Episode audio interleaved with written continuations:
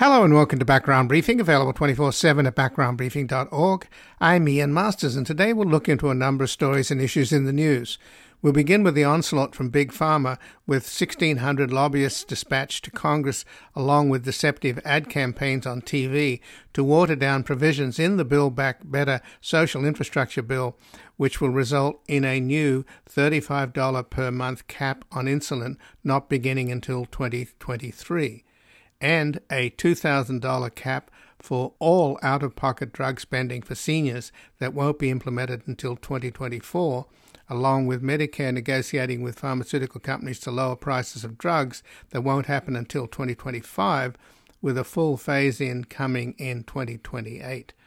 Joining us is Jonathan Cohn, a senior correspondent at the Huffington Post, who was formerly a senior editor at the New Republic and an executive editor of the American Prospect the author of Sick, The Untold Story of America's Healthcare Crisis and the People Who Pay the Price, and The Ten Year War, Obamacare and the Unfinished Crusade for Universal Coverage.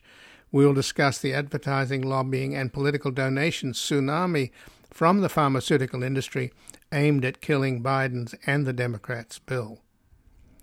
Then we'll investigate the history of combating inflation with Robert Hockett, who has had first hand experience working at the International Monetary Fund and the Federal Reserve Bank of New York. He drafted Representative Alexandria Ocasio Cortez's Green New Deal resolution for the House of Representatives and officially advises her on economic policy, and is the Edward Cornell Professor of Law and a Professor of Public Policy at Cornell University, whose latest books are Money from Nothing or Why We Should Stop Worrying About Debt and Learn to Love the Federal Reserve, and Financing the Green New Deal A Plan of Action and Renewal. We'll discuss his three part series of articles at Forbes War on Inflation and FDR's pairing of government and industry that could be replicated today to enable our country to quickly restore self sufficiency, reclaim global industrial leadership, and prevent domestic price inflation by massively leveraging up the nation's productive capacity.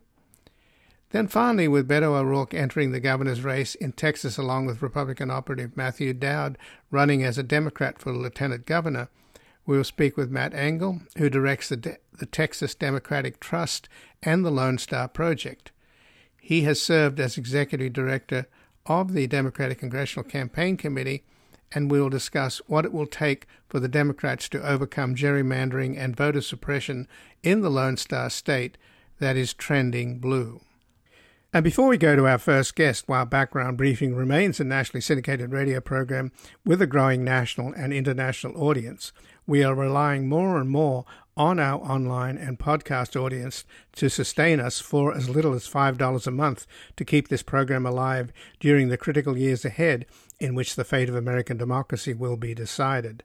For those of you who can, help us keep delivering a daily briefing so those not in a position to contribute at backgroundbriefing.org/donate can also join in the fight against disinformation whether it comes from Mar-a-Lago or Moscow. We must win the political warfare battles underway and fight with weaponized facts to save our democracy as we create a reality-based community in post-truth America.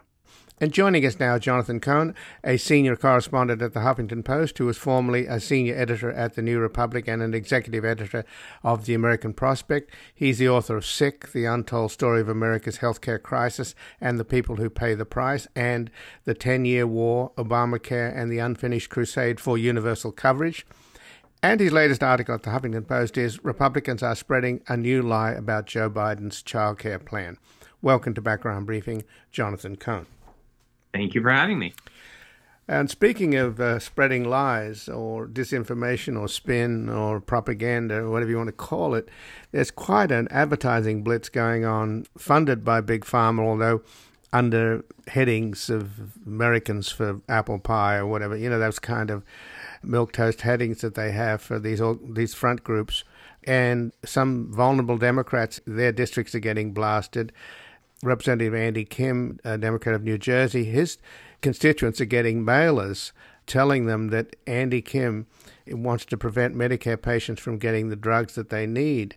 And of course, Andy Kim is one of the people pushing for allowing Medicare to bargain for to lower prices for prescription drugs. And on TV now, you're seeing all kinds of advertising with uh, seniors talking about socialized medicine, and we can't allow America to turn into Canada where people are restricted for getting drugs. So, is this working, do you think? Are they peeling off Democrats, or at least they're intimidating them?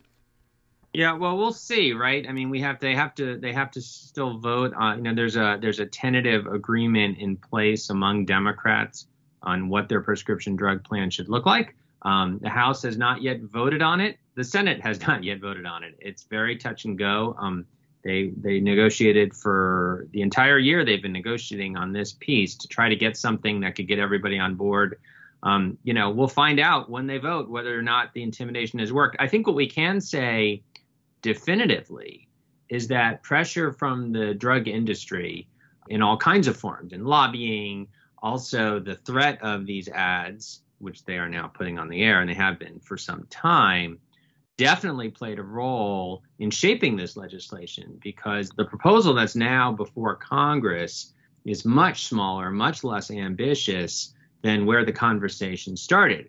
And that's because the leader, Democratic leaders, had to make concessions to members to their within their own party, within the Democratic Party, who were either very close to pharma, dependent on pharmaceutical industry uh, donations, or at the very least feared precisely these sort of, of attacks. Well, apparently, a pharma has been spending 23 million on lobbying through the first nine months of 2021, and they've deployed 1,600 lobbyists, outnumbering members of Congress three to one. So they're certainly pulling out all the stops. And obviously, in the Senate, I think it's pretty clear that the one senator that seems to be holding it up a lot is Kyrsten Sinema, And uh, on Monday, she was attending the White House signing of the bipartisan infrastructure bill, where she said that, in spite of the fact that 90, something like 98% of Democrats in the House and Senate support the Build Back Better plan, and she described it as noise, which I don't think goes down well. So, is there anything that can be done with that kind of obstruction? Because obviously, one vote in the Senate can tank the whole thing, and we're not even sure about where Joe Manchin stands on the social infrastructure bill. It seems like every other day he comes up with another objection, and the latest one, of course, being inflation. Yeah, well, you know, this is the this is the challenge of trying to pass ambitious legislation when you have ultra thin majorities. You know, not, you know, in the House, right? I mean, it's just a handful of seats. So Nancy, you know, on any given vote, Nancy Pelosi can only lose three, four Democrats, depending on who's there and who isn't. And then in the Senate, it's a 50 50 Senate. Literally every single individual Democratic senator has a veto and any one of them can kill uh, legislation. Now, the assumption is most they are, after all, Democrats. They identify as Democrats. Most of them say they want President Biden to succeed. I think they all realize they, in the long run, do benefit if the Democratic brand is doing well. And, then, you know, presumably they got into office to do some of the things that the Democrats want to do. So that is a powerful motivation to vote yes. But we've seen this throughout. There are reservations Joe Manchin has about the size of the plan and individual proposals. And then you mentioned Kyrsten Sinema. She is not the only Democratic senator who has raised objections to the prescription drug plan. But at the end of the day, she was the one who was the the last holdout from everything that's been reported and everything that I have heard. And you know, at the end of the day, they were negotiating with her. And it was, you know, yeah, basically as as as we you were just saying. I mean, the entire Democratic caucus in the Senate was on board with this plan but and they'd already made a bunch of concessions, but she still wanted more, and they finally got to a place where she said, "Okay, yes," and and that's where the plan is now, and everyone's just hoping that holds. Well, it's apparently polls, though, uh, particularly the provision to allow Medicare to bargain down the price of drugs through bulk buying, that polls very well with the electorate. And after all, Donald Trump pushed for prescription drug reform as well. So it's incredibly popular. So that's the part I don't understand is how can a popular program be scuttled or neutered or reduced or watered down by just one person? I mean, that's pretty amazing, isn't it? It is. I mean, look, I think everybody understood going into this that passing prescription drug reform is difficult. First and foremost, because the drug industry lobby is literally the most powerful lobby in Washington. I mean, that's a subjective judgment, obviously, but I think you could make that call. Lots of other people have said that. Um, they're extremely powerful. They donate to lots of politicians. They have influence that way. They employ an army of lobbyists, as you said. They can put money on the air. They fund uh, patient groups. They do grassroots. I mean, they are just very, very powerful, and you're up against that. Um, what's been interesting and what makes Sinema a bit of an enigma uh, is that, you know, going in, everybody knew there were going to be a handful of senators who were difficult to convince on this. The one you always hear about was Robert Menendez from New Jersey. And, and that's because it's something, I forget the exact number, but I think it's something like 16 of the 20 largest pharmaceutical companies in the world have headquarters in New Jersey.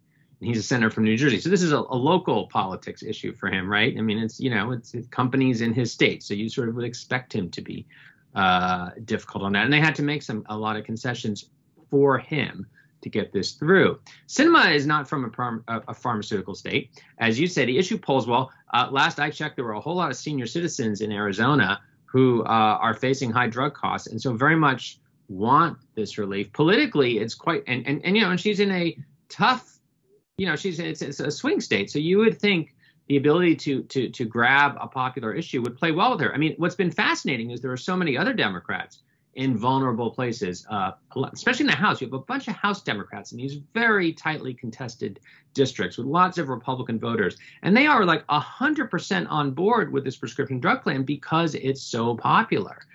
And Sinema, like, no one can figure out, like, why is this? The, the only explanation anyone can come up with I mean, there's two explanations. One is this is, you know, she's made a substantive decision. She thinks this is the right thing to do. And obviously that's always possible. And I, I, I tend to think for everyone who takes a position in politics, there's always some element of that. But it's it's really hard not to notice the amount of support she's gotten from the drug industry and to wonder whether that money or simply the connections she's made through that and who is talking to her uh, through that is shaping her views.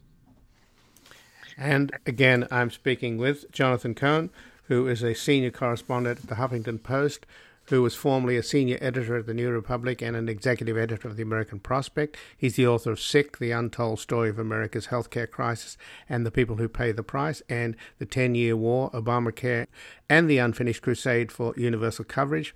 And his latest article at the Huffington Post is Republicans are spreading a new lie about Joe Biden's child care plan.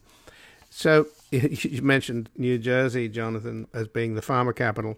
A former Democratic Senator, Frank Lautenberg, actually was an owner of, or a part owner of a, of a pharmaceutical company. So there you have it. But in terms of what's going on now with this bill, as much as we know of the details of in the Build Back Better plan, the so-called social infrastructure, 1.75 trillion bill, that we're getting glimpses at what's in it it doesn't look very good in terms of helping the Democrats in 2022 in the midterms.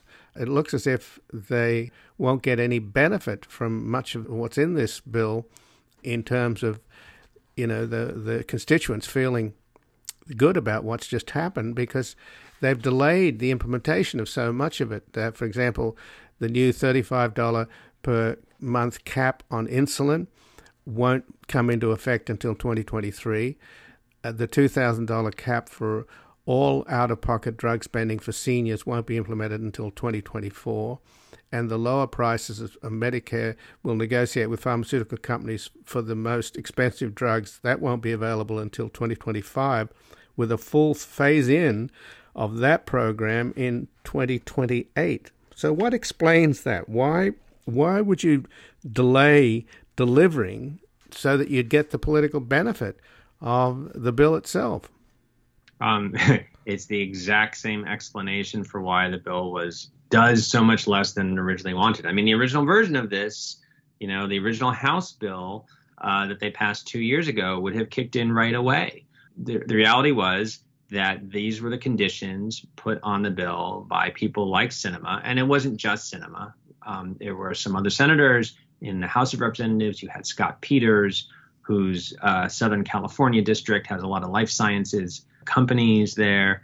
And you know, they basically were not willing to sign on to a plan that made these changes right away, presumably because they figured that would give the pharmaceutical industry more time to plan for it, to plan around whatever new restrictions are in place, and you know maybe to undo them if they got a sufficiently friendly Congress. You know, and and that's just the political reality. Again, you can go through the entire Build Back Better legislation. Every single initiative in there is scaled back, compromised, full of concessions from where they started.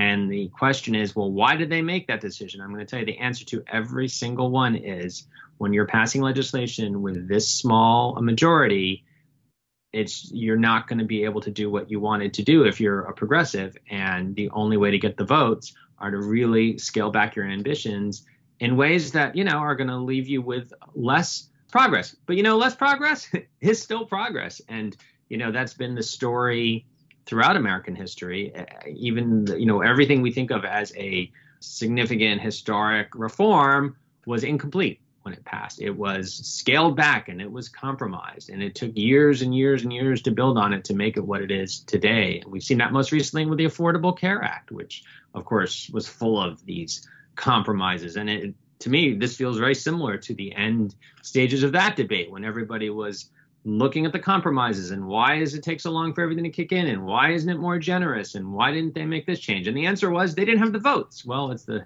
same answer now. Well but given the voter suppression that's going on now on you know it's quite comprehensive on various levels with gerrymandering meaning that the republicans are likely to take the house before one vote is cast and then election day there's all kinds of voter suppression going on or will be going on. Then various state legislatures controlled by Republicans then get to count and certify the vote, and if they don't like it, they can overturn it. And there's also a lot of activity at the precinct level where poll workers, traditionally neutral poll workers, are being harassed uh, out of their jobs and they're being replaced by partisans, somewhat like the cyber ninjas that did the bogus recount in Arizona. So this is a pretty bleak picture for the Democrats, I think, heading into 2022. So, what would happen then if the Republicans take over the House and Senate? Could they undo this? In other words, I'm trying to understand the survival instinct of the Democrats. Like, you've got to deliver before 2022, otherwise, you're going to get wiped out. And once you get wiped out, can they completely route the bill, even as even if it's full of delays. Mm-hmm. Yeah, well, I mean, look, I mean, I think there's a lot of people who would argue that right now the Democratic Party faces, I don't want to say an existential crisis, but a, a, a, real crisis where between gerrymandering and election rigging, they could lose power, not just in the midterm, right, but 2024 and then never get it back. I mean, Republicans are are rigging the system to entrench themselves, right? I mean, they're they're, they're they they are a minor, they they they are rigging the system so that they can continue to dominate power even as a minority party. And it's why there are so many people making the case that like you need to do voting rights reform, you need to get rid of gerrymandering, you need to do something about all these local elections where now you have these Trump allies in charge of precincts and counting votes and and, and, and everything you just mentioned. So, uh, you know, I think these are all very valid worries. Um, I, I, I, do I will say this that do remember um, if they let's assume Democrats get lose both one or both houses of Congress in the midterms, they won't be able to pass laws probably at that point. But it still takes a presidential signature to to to change the law. So if Republicans want to scale back, roll back, repeal anything in Build Back Better if it passes, or the infrastructure bill, um, or anything else that the Democrats manage to pass, they actually are going to have to win both the White House and Congress, and then they're going to have to pass laws. And as we saw in 2017, that is easier said than done. I mean, remember when Trump won in 2016, Republicans took over Congress. Two days later, they said, we're going to repeal Obamacare. And everyone thought they would. And then they didn't because actually it turns out to be pretty difficult. Um, but certainly it's a very real possibility. They could, you know, if they get power, they can try to undo it all. And they might, to be honest with you, given the, the threat to basic democracy we face right now, um, I think that that's almost a secondary concern. That right now you just have to ask yourself, what is being done to save democracy because as you were saying, I mean, there's just for all the reasons you described, there's a very real possibility that Republicans get power in 2024. They are able to entrench themselves by, frankly, uh, making it possible for a minority party to rule, at least for the foreseeable future. Well, just in closing, of course, the Affordable Care Act was saved by the famous thumbs down gesture by John McCain, and there are no more John McCains in the Republican Party. Not even his good friend uh, Lindsey Graham. He's he's changed his spots now. Uh, yeah, it's it's yeah. very much the Trump Party, is it not? It, it, it very much is. Well, I thank you for joining us, Jonathan. Um, as bleak as it is, um, we can hope that something emerges here, because it just feels to me. I don't know how, how you feel about it, but it feels like the Build Back Better bill, in terms of the Senate, is just in limbo. I just don't get the feeling that, you know, the liberal, the progressives held it up for what three months in the House. Obviously, tactically, I don't know what they got out of that, but their fear was that at the end of the day, Manchin and Sinema won't even vote for it, and that's still a possibility, isn't it? Uh, it's absolutely a possibility. I, I, I, am going to stick with what I've been saying since the very beginning of this debate, which is I think at the end of the day they'll pass something. I think it's going to look more or less like the agreement now. There may be it may get scaled back a little further. I could be wrong. I've been wrong before, but if you were asking me to bet money, you know, that that I I, I think put it this way: even Joe Manchin, even Kyrsten Sinema, they have incentive to pass something that they can call something significant and the rest of the party's already come very far in their direction.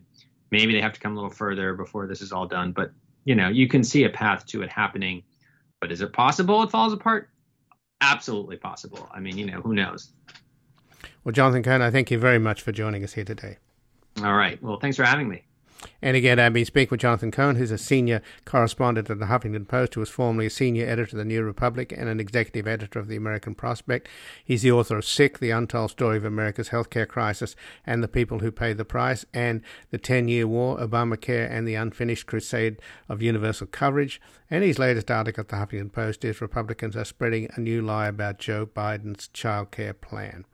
We're going to take a brief station break and back investigating the history of combating inflation and FDR's pairing of government and industry that could be replicated today.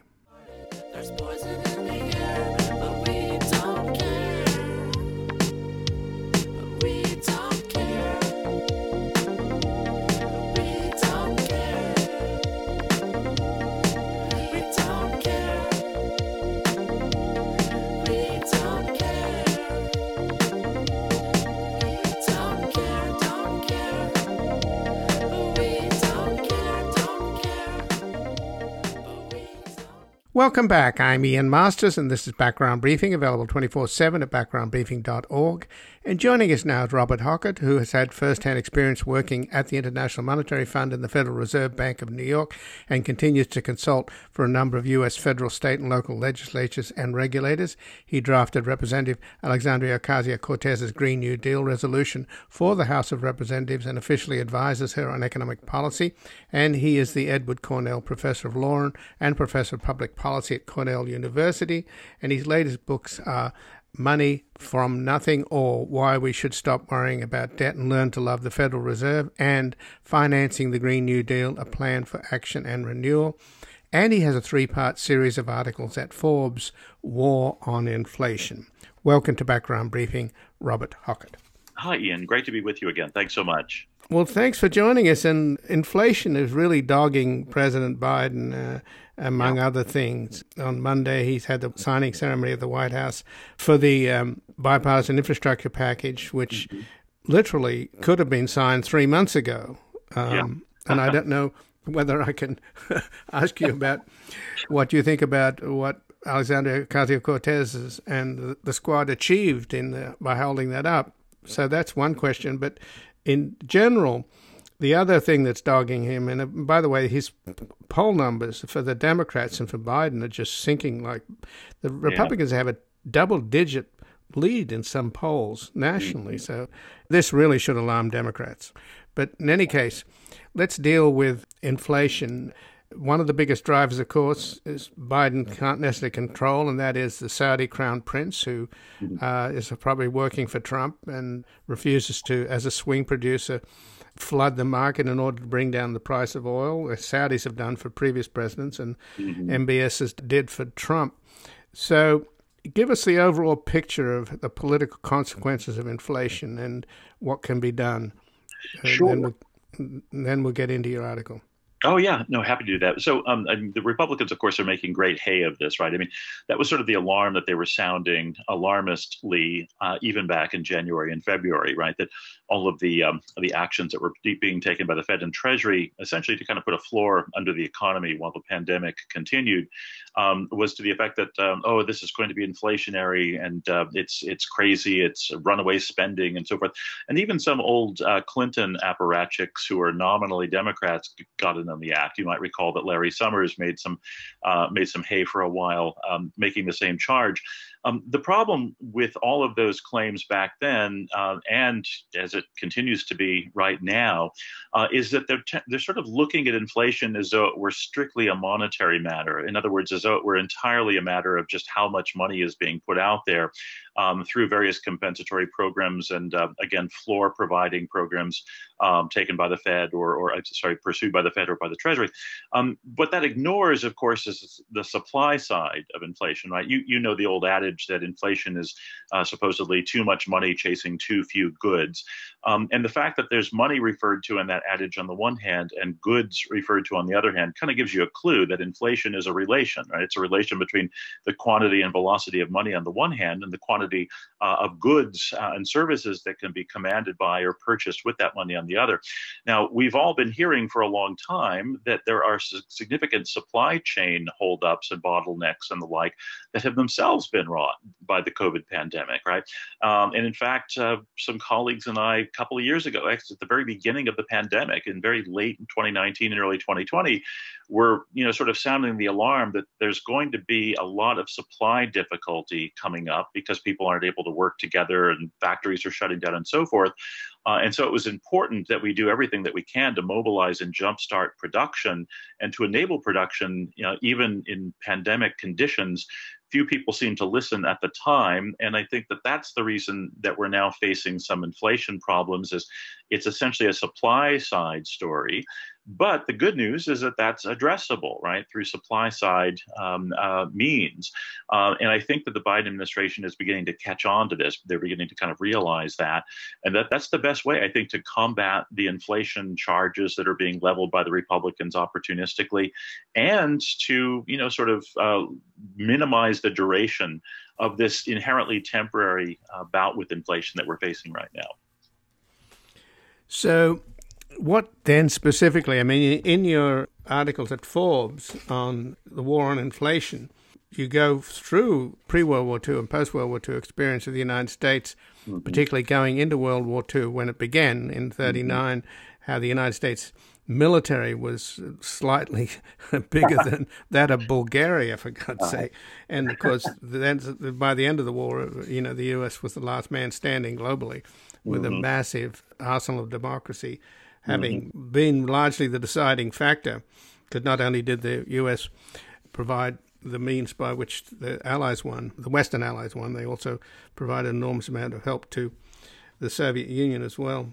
Mm-hmm. So that's an extraordinary story. How give us the reasons why you think there's an analogy there between the conditions then and conditions today? Sure. Um, so I think the, the reasons are several, but the, the, the basic story here uh, is that, you know, it became immediately apparent in 39 and 40 um, that there was going to be, you know, significant existential threat out there in the world as the Nazis began to sort of, um, you know, uh, invade other countries and, and make clear that that was the plan uh, for other countries that they hadn't invaded yet. Uh, and as the Japanese, of course, uh, were increasingly sort of um, menacing, well, they were already in China, of course, already invading China, um, but were menacing other um, parts of Asia as well. Um, and, you know, President Roosevelt kind of took a look at sort of what the state of production was in this country and, you know, know, we were producing something like 3,000 planes per year, which was you know, pretty. I think I mentioned in, the, in that one article that the um, the um, the uh, airplane industry was actually smaller than the candy and confections industry at the time. And what they realized is, look, we have to jumpstart production massively. I mean, not just sort of increase it by double or triple or whatever, but we have to magnify it by orders of magnitude, you know, by by a hundred or a thousand. Um, and so the, the, the, name of the game was speed. They had to act very quickly. Um, and this is the, the upshot of what they came up with is, I think, one of the most extraordinary stories of public private uh, collaboration in all of human history, where you had the federal government actually building factories and leasing them to companies uh, and contracting with companies essentially to sort of basically gear up for mass production of uh, you know bombers, tanks, military vehicles, munitions, uh, all sorts of war material. The, one of the most interesting stories was was rubber. You know, there, there was no synthetic rubber industry at all at the time, and we got all of our rubber from Southeast Asia. That supply was sort of, um, you know, suddenly nothing uh, when the Japanese inconveniently um, invaded Southeast Asia, and so we had to, you know, but we needed rubber, right, for so many uh, military uh, needs, and so the government just created an industry of synthetic rubber Uh, it founded a federal corporation uh, called the Rubber Reserve Company put lots of money not just into the research and the development, but more importantly into the rapid um, scale up of production, so that in virtually you know within a year or so we were manufacturing more synthetic rubber than there had been rubber of any kind in the entire world. And I think we've kind of forgotten um, our own capacity to act quickly uh, to deal with supply problems of this kind, um, if only the public and the private sector again collaborate. And I should I should not fail to note that you know private sector industrialists were very helpful in, in, this effort as well, right? I mean, President Roosevelt called the greatest industrialists of the day William Knudsen, who was the head of General Motors, um, uh, Henry Kaiser, best known now for the health plan, but who at the time was a great industrialist, um, people from General Motors, people from Ford, people from Chrysler, people from International Harvester. I mean, pretty much every large company under the sun, General Electric, they all uh, were there in the White House putting together these massive production plans that they had to kind of get in effect quickly. And my own argument, uh, it, it seems to me, is that we're basically confronting the same sort of situation now, except that this time, thank heavens, rather than it, be, than it being a world war or a war with um, another country, uh, it's a war, first of all, on inflation, on short supply, um, and it's a war on, you know, climate change for that matter, right? Because the big industries of tomorrow are going to be the ones that are renewable and that are planet saving. Um, and these are industries where the United States was highly innovative in creating the technologies that are used in those industries. But as as usual, right, we're really bad at scaling up and commercializing this stuff. And um, here's another way in which we can, you know, basically um, replicate, I think, the Second World War mobilization uh, to have a big presence in the industries of tomorrow while we're addressing the inflation problem of today. And again, I'm speaking with Robert Hockett, who's had first hand experience working at the International Monetary Fund and the Federal Reserve Bank of New York and continues to consult to a number of U.S. federal, state, and local legislators and regulators. He drafted Representative Alexandria Ocasio Cortez's Green New Deal resolution for the House of Representatives and officially advises her on economic policy and is the Edward Cornell Professor of Law and Professor of Public Policy at Cornell University. And his latest books are money from nothing or why we should stop worrying about debt and learn to love the Federal Reserve and financing the Green New Deal, a plan for action and renewal. And he has a three part series of articles at Forbes, War on Inflation. So, again, the analogies with today. Of course, we don't have FDR in the White House. Not that I'm casting dispersions on Biden, but Biden has a very, very razor thin majority, whereas. FDR had massive majorities in the House and Senate. But I guess the other point is that uh, look how difficult it's been for Biden to get anything done in terms of of getting a public private partnership together and getting these stimulus bills needed. And you know, on Monday he signed the bipartisan one, which in many ways was a very Republican friendly bill. Broadband, for example, the big telecoms ran the table on that, and they got everything they wanted. Not mm-hmm. necessarily the best for the American people. Uh, and then you've got this other social infrastructure bill languishing. We don't even know this ever going to get passed. So mm-hmm. how does Biden do even a fraction of what FDR did? Yeah, a really great question. um, I think, I mean, there are a couple of things here. Um, first of all, I do think that some Republicans, at, at, least the 12 who signed on to the infrastructure bill in the Senate, uh, and of course the, what was it, 13, I think, who signed on in the House, um, at least there's a little bit of sanity remaining among some of these, um, uh, these some of these Republicans. Um, that's one thing. Um, the other thing is that, you know, it's, it's maybe worth maybe Biden should take note of something, uh, a particular event that occurred during Roosevelt's presidency. So, you know, there was a fair bit of Republican opposition uh, to Roosevelt during the New Deal before the war mobilization. That's to say that a lot of business um, uh, interests were very opposed to a lot of the pre war New Deal programs. But as you noted, um, Roosevelt had significant majorities in both the House and Senate, at least at the front end of the New Deal, so he was able to kind of get these things through anyway. But it was growing increasingly difficult um, for him to get things through toward the end of the 1930s. Indeed, um, there was a move to balance the budget prematurely back in 1936, and that, of course, led to another a renewal of the Depression in 1937 and 38. But what really kind of pulled Republicans and Democrats more fully together um, at the end of the 30s was precisely the threat of war, right? The fact that there were external enemies that were sort of existentially threatening in the eyes of many, I think got some Republicans who had previously balked at everything Roosevelt wanted to do to sort of play ball, at least for a while. Now, one has to be really careful with an analogy to the present or between that time and the present, because I, I don't want to be one of these people who encourages a Cold War with China. Um, but if we think more in terms of economic competition, it looks to me like some Republicans are themselves finally getting savvy about the fact that we're not really competing very well economically against China. And the reason for that is because China has a kind of state capitalism of a kind that used to be quite common here in the US, but that sort of disappeared since the Reagan period. But state capitalism is precisely the sort of arrangement where you have the public sector doing what it does best and the private sector doing what it does best in collaboration. So the private sector is really good at producing but the public sector has to handle provide all the sort of macroeconomic framework and the sort of the other all the sort of rule setting and rule policing uh, sorts of measures uh, that uh, are sort of requisite to private industries being able to do what it does, but also the provision of adequate infrastructure, right, which includes not just roads and bridges um, and the like, but also things like healthcare and education and the like, right? This is another part of the World War II effort that's been forgotten. But, you know, in addition to there being, you know, the uh, rubber, rubber Reserve Company and the Defense Production Board and all these other private, all these companies that were created by the federal government to build factories really rapidly and then lease them out to private companies to build planes and tanks and so forth.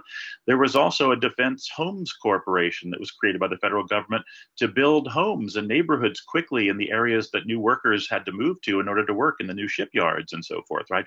Um, and, the, and the federal government provided um, new schools and education facilities and daycare facilities, again, in the neighborhoods that surrounded the new shipyards and the new factories like at River Rouge um, and, and, and so forth, right? Um, so all of these things that some Republicans now are claiming are not infrastructure were actually recognized during the Second World War mobilization to be infrastructure. So it's hardly a newfangled thing to suggest that they are. But nobody will see them as that unless we realize the scale of the effort that's necessary to be able really to compete with China. And I think some Republicans maybe will be able to get that at least. But the danger, again, is we don't want that to morph into a Cold War, right? That would be ridiculous and ugly. Um, so it puts me in a kind of an odd position too, because on the one hand, I want to sort of talk up the competition with China to get Republicans to pay attention. On the other hand, I don't want to give any aid and comfort to those who are, you know, sort of a, a new ra- a new sort of generation of cold warriors. Well, just uh, a sort of anecdote aside, you, you know, when you mentioned the government set up a housing corporation to, to build houses for defense workers, here in Santa Monica, at Santa Monica Airport, where the Douglas plant used to be during World War II, mm-hmm. uh, there's so many of these houses that were built then mm-hmm. for the workers at Douglas. And, you know, today they go for millions of dollars. so, but let me uh, just uh, finish up here, though, on, on what you're talking about in terms of not a Cold War competition with China, but a, but an economic competition. China has a lot of. You point out in your article that they have a stranglehold on many of the critical inputs, both to our present biggest industries and to our industries of tomorrow, mm-hmm. from rare earth metals through microchips and circuit boards to solar panels and batteries that power electric vehicles and mm-hmm. store power along the national grids. Now, mm-hmm. there's a critical shortage of chips now, and it's yeah. even affecting uh, car production in Detroit. Yeah. Um, so there's obviously a place for the U.S. to. What do they do? Give an injection into Silicon Valley? Yeah, I think there. Um, this is. I think the chips industry is is is an industry where the World War II analogy is especially fitting, especially powerful, right? So, um, the pro- we we still manufacture a good many, uh, a, good bit of the world supply of, of microchips here, but it's only twelve percent, right? It's much much less than it needs to be, uh, and indeed the U.S. used to dominate the entirety of this market, right, until several until a couple of decades ago. Um, so, in a sense, what we have to do essentially is restore capacity again. The problem is it costs around $15 billion to uh, construct uh, an adequate microchip manufacturing facility now, right? It's become a very expensive proposition because the chips are just so much more sophisticated and the tools that are used to make them are so sophisticated and expensive. Now, look at what Congress did. In the summer, it passed something called the CHIPS Act, uh, which dedicates uh, about $50 billion uh, to sort of helping with the chip industry. But if you think about that, that's like the total, that's about three factories worth of public expenditure, which is not nearly enough. So it seems to me that what we ought to do is, again, do something like what we did during the Second World War, where we built literally hundreds of factories, hundreds, because there wasn't nearly the capacity to build what we had to build at the beginning of the war. So imagine if we were to build a new microchip uh, manufacturing facility in every region of the country.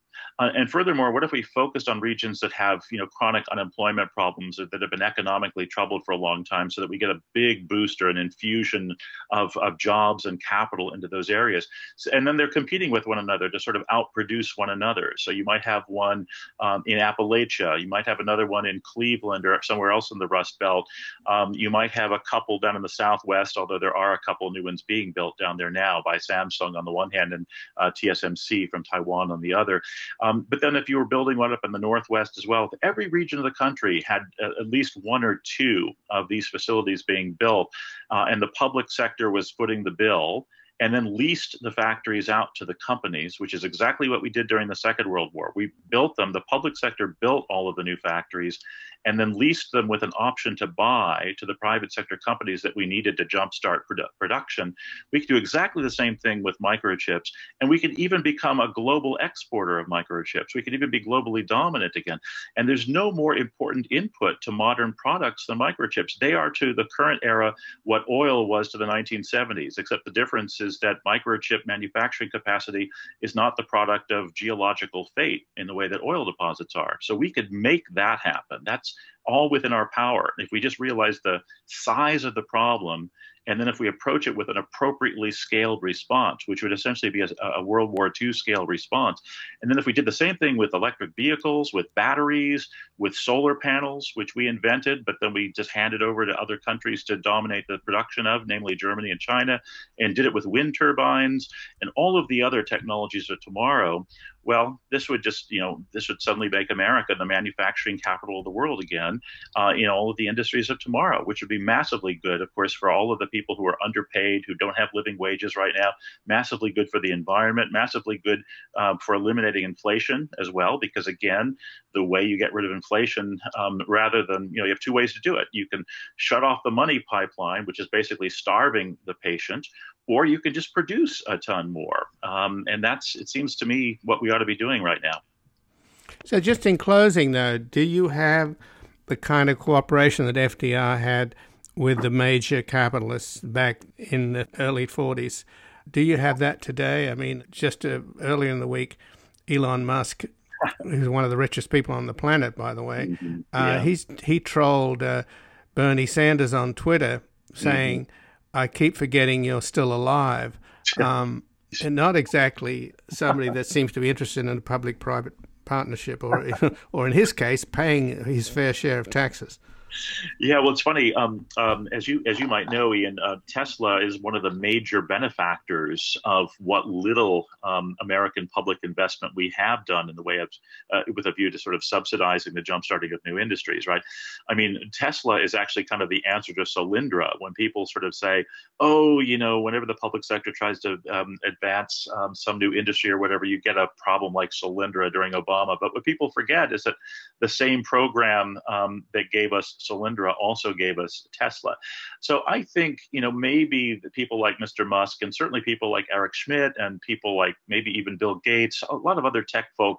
I don't put a lot of hope in Mark Zuckerberg, but uh, some of the folk in the in the sort of high end industries, I think if they were asked um, to sort of take on advisory roles in the way that people like William Knudsen and Henry Kaiser did during the Roosevelt years, they might actually get on board. Um, they might end up becoming more public spirited. My guess is that Musk is probably just ticked off because he thinks Bernie wants to take his money. But if he were actually asked to, you know, give us the benefit of his expertise um, and show a willingness actually to um, lever up the production of Teslas if we were to give him, um, you know, if we were to lease to him much more factory capacity and much more in the way of uh, essential materials that go into the production of Teslas, he might actually be interested in that proposition.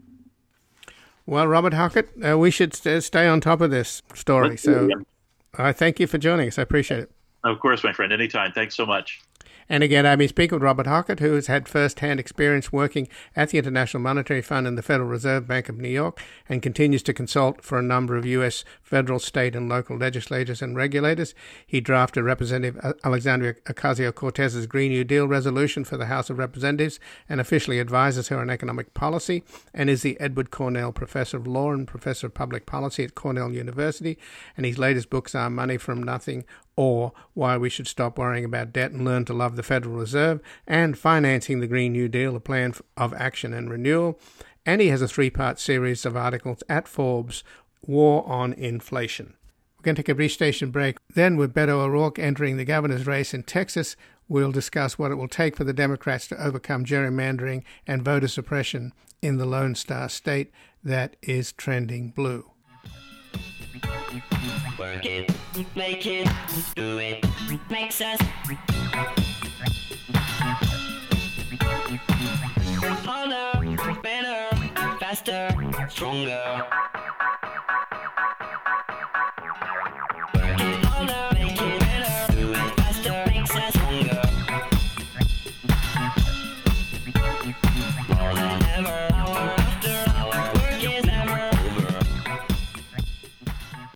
Welcome back. I'm Ian Masters, and this is Background Briefing, available 24 7 at backgroundbriefing.org.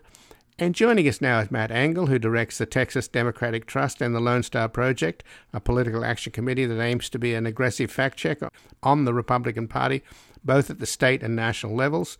Matt Angle has served as executive director of the Democratic Congressional Campaign Committee, and from 2000 to 2004, he was executive director of the House Democratic Caucus. Welcome to Background Briefing, Matt Angle. Hi, Ian. Good to be here. Well, thanks for joining us. And a few days ago, Beto O'Rourke announced his bid for the governorship in Texas, and you know he came close in, in his race against Ted Cruz. But obviously, there's been massive amounts of voter suppression going on in Texas since then, and I'm just wondering how much of an uphill climb is it going to be for Beto O'Rourke? Well, it's always it's always an uphill climb in Texas. The truth of the matter is that Democrats have been dealing with voter suppression uh, for most of the modern era. And so uh, you take that as a given going in. The Republicans have held power in Texas for 30 years. And The big part of that is they're doing everything possible to discourage and to prevent uh, primarily uh, uh, African Americans, Hispanics, and Asians from voting, but anybody that they think that is not going to bend to their will.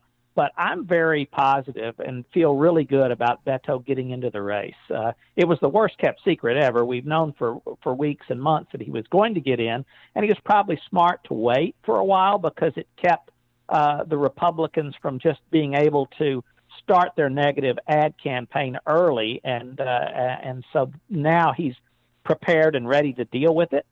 Beto is a smart, positive brave campaigner, and that contrasts really well with Greg Abbott, who has been a very weak, failed, and fearful governor.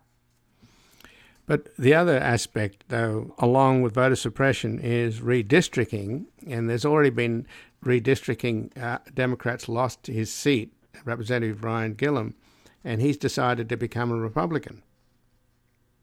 Well, uh, that doesn't surprise me either. Uh, Ryan uh, often voted with the Republicans anyway, uh, but nobody should think, though, that uh, that his district is somehow now a Hispanic Republican district. What they did when they gerrymandered his district was they actually included uh, some Anglo voters in it. So that district is, is uh, controlled by Anglos, and I think Ryan is going to have a very hard time winning the Republican primary. The history in Texas has been that when Hispanics switch parties and then try to run, they lose in the primary, uh, usually to a white Republican and that's the fate that could befall Ryan. Um, it, there's no secret that the Republicans intended to racially gerrymander in Texas. And it was, I, wish that Congress and I wish that President Biden had passed the John Lewis voting rights extension. If they had done that, then you would have had preclearance and you wouldn't have had these maps go into effect right away but that hadn't happened, and so we're having to deal with racially gerrymandered districts. And Governor Abbott has a, a pretty substantial campaign war chest of $55 million in cash on hand. And in October, he released an online ad against Beto O'Rourke titled Wrong Way O'Rourke, where uh, he shows a clip of Beto O'Rourke telling voters hell yes, we're going to take your AR 15s, your AK 47s. Now, that I understand does not play well in Texas. Well, certainly in Texas, you've got a lot of support for gun rights and a lot of support for the Second Amendment. Uh, and if that ends up being what this campaign is about, then Beto won't do well. But it's uh, the job of Beto and everybody else to make this about Greg Abbott's sorry record. Greg Abbott has traveled across the state of Texas every time there's been a shooting, and he has promised uh, the local people there that they would pass red flag laws and that they would do the right thing to get guns out of the hands of criminals. He reneged on every single one of those promises, uh, hasn't delivered it all, and instead he supported a new law in Texas that allows anyone to openly carry a handgun, whether they've had any training or any permit or anything else. And so, what it really comes down to is not the position on guns, it's whether or not they're honest. And what we found is that Beto O'Rourke will tell you the truth, look in your eye, and tell you what he thinks, whereas Greg Abbott will do the same thing, look you in the eye, and lie to you. And uh, it's uh, Abbott's tendency to collapse to the most extreme voices within his party again, it's it's uh, uh, a uh, a posture of weakness and not of strength, and I think that's going to be the real uh, difference here. That Beto is a strong, positive force running against a negative and fearful force. But there could be a spoiler in the form of uh, the actor Matthew McConaughey, who says he's interested in running in his native state of Texas, but he hasn't said whether he'd run as a Republican or a Democrat. And clearly, it would be better for Beto if he ran as a Republican, right? Well, I don't know Matthew McConaughey. I, I don't know what he's going to do, but I doubt that he runs. I think he's had fun with all the speculation. Uh, I think that uh, uh, he's probably liked the attention, but it's clear that he hadn't given a lot of thought to any of the real issues that are out there and really doesn't have himself a sense of whether he's a Democrat or a Republican. So I don't know that he won't run, but I'll be surprised if he does. So, what are the chances then of the Republican operative uh, who worked for the Bush administrations, both Bush administrations, I think, uh, Matthew Dowd? He's now running for lieutenant governor as a Democrat. And my understanding is that the lieutenant governor in Texas actually, in many ways, has more authority than the governor himself. So it's obviously a key position. And you've got that sort of right wing talk show host as the incumbent, who is you know one of the most sort of reckless. He, he even makes Abbott look like a uh, you know, a, a liberal.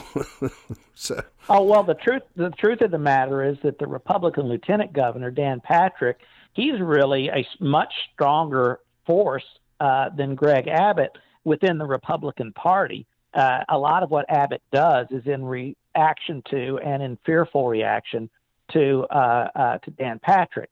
Now, uh, uh, but Patrick also, though, from the standpoint of anything substantive, is just reactionary. I mean, it, it, it's it's it's uh, galling to a lot of us uh, in Texas because he's not even a Texan. He's a guy who grew up in Maryland, uh, but he tries to uh, pre- pretend that he was uh, that he carries Texas values. It's really just an extreme uh, point of view. Now, Matthew Dowd is somebody I've known a long time. When I first got involved in politics, he was a Democratic staffer for former Senator Lloyd Bentsen. And like some other Texans, that during the Bush years, uh, when when the Bush family was really seen as as moderate Texas uh, Republicans, there are a number of people that went over and helped the Bush family. Matthew Dowd went over and worked with them for a while. But the extreme nature of the Republican Party since then has really brought Matthew and a lot of other people in Texas back as Democrats. Uh, the truth of the matter is that George W. Bush couldn't get elected to office in Texas now, given the state of the Republican Party. And so uh, I welcome Matthew Dowd back. I know that I expect him to run a tough race. He could win the nomination if he does. I think he will be a, a, strong uh, uh, opponent to Dan Patrick. And in, in, Texas, if we aren't willing to uh, consider and embrace people that used to be Republicans, then we're going to be in trouble because we need a lot of people uh, uh, to change their mind and move over and decide that Democrats reflect more the mainstream point of view in Texas than Republicans do. Well, Matt Angle, I thank you very much for joining us here today. I appreciate it. Thank you, Ian. And again, I've been speaking with Matt Angle, who directs the Texas Democratic Trust and the Lone Star Project, a political action committee that aims to be an aggressive fact checker on the Republican Party, both at the state and national levels. And Matt Angle has served as an executive director of the Democratic Congressional Campaign Committee, and from 2000 to 2004, he was executive director of the House Democratic Caucus. This has been Background Briefing. I'm Ian Masters. I'd like to thank producer Graham Fitzgibbon. If you missed any of today's program or would like to explore our vast archives, you can find us at backgroundbriefing.org, where we include extended interviews searchable by topic and have made it easy for you to sign up for daily email updates that provide links to resources, articles, and books discussed on the program. Also, you can find links there to subscribe wherever you get your podcasts. When we also encourage you to rate and review us on those platforms. Find us on Twitter and Facebook at Ian Masters Media. And please do help us reach more listeners by sharing this program with friends, family, and colleagues. To help us sustain this program into the future and ensure it remains free to all, please take a moment to support us by going to backgroundbriefing.org/donate, where you will find our nonprofit Public Truth Media Foundation, where your tax deductible donations, large and small, keep us broadcasting. And I'll be back again on Sunday with another background briefing at backgroundbriefing.org. Bye for now. The guy that lived next door in 305 took the kids to the park and disappeared